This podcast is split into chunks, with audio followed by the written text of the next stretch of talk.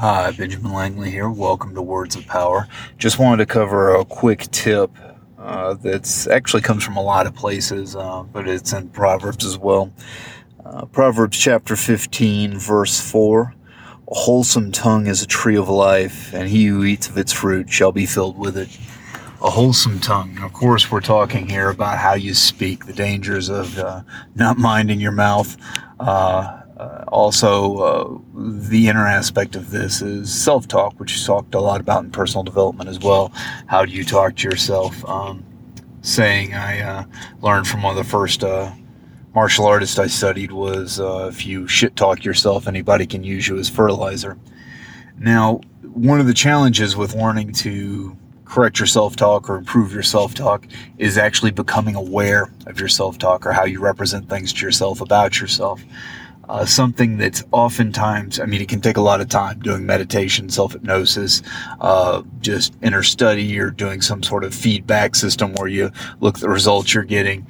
Um, that can take some time to really get deep into what's going on.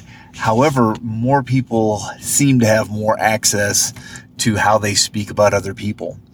So if you start to just notice how you're talking about other people, particularly when you're speaking negatively of them, uh, a piece of that could be learning to, you know, find the positive in people as well. But when you notice how you find the negative in people, uh, the more you can notice the emotion that's coming up.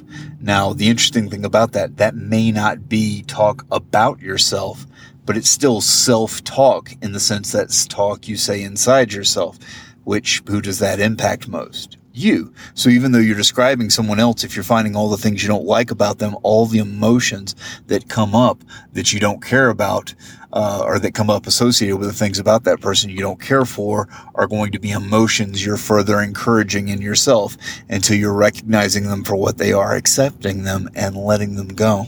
So the trick here is learning to speak in a more positive way internally and externally. And the way we're doing that is recognizing the consistent challenging emotions you have surrounding your talk. And again, usually easier to notice when you're talking about other people as opposed to yourself. And as you recognize those emotions that are coming up, accept them and let them go, your self talk will improve. Uh, it will improve the level of content, as in the types of things you're saying to yourself or saying about other people will improve. But more importantly, it'll improve at the level of emotion. Emotion is the environment of the content. And when you have a positive environment, all the content tends to come out better. And even if the content isn't specifically positive, it's going to have very little negative impact, if any. Again, this is Benjamin Langley. This has been Words of Power. We'll talk again soon.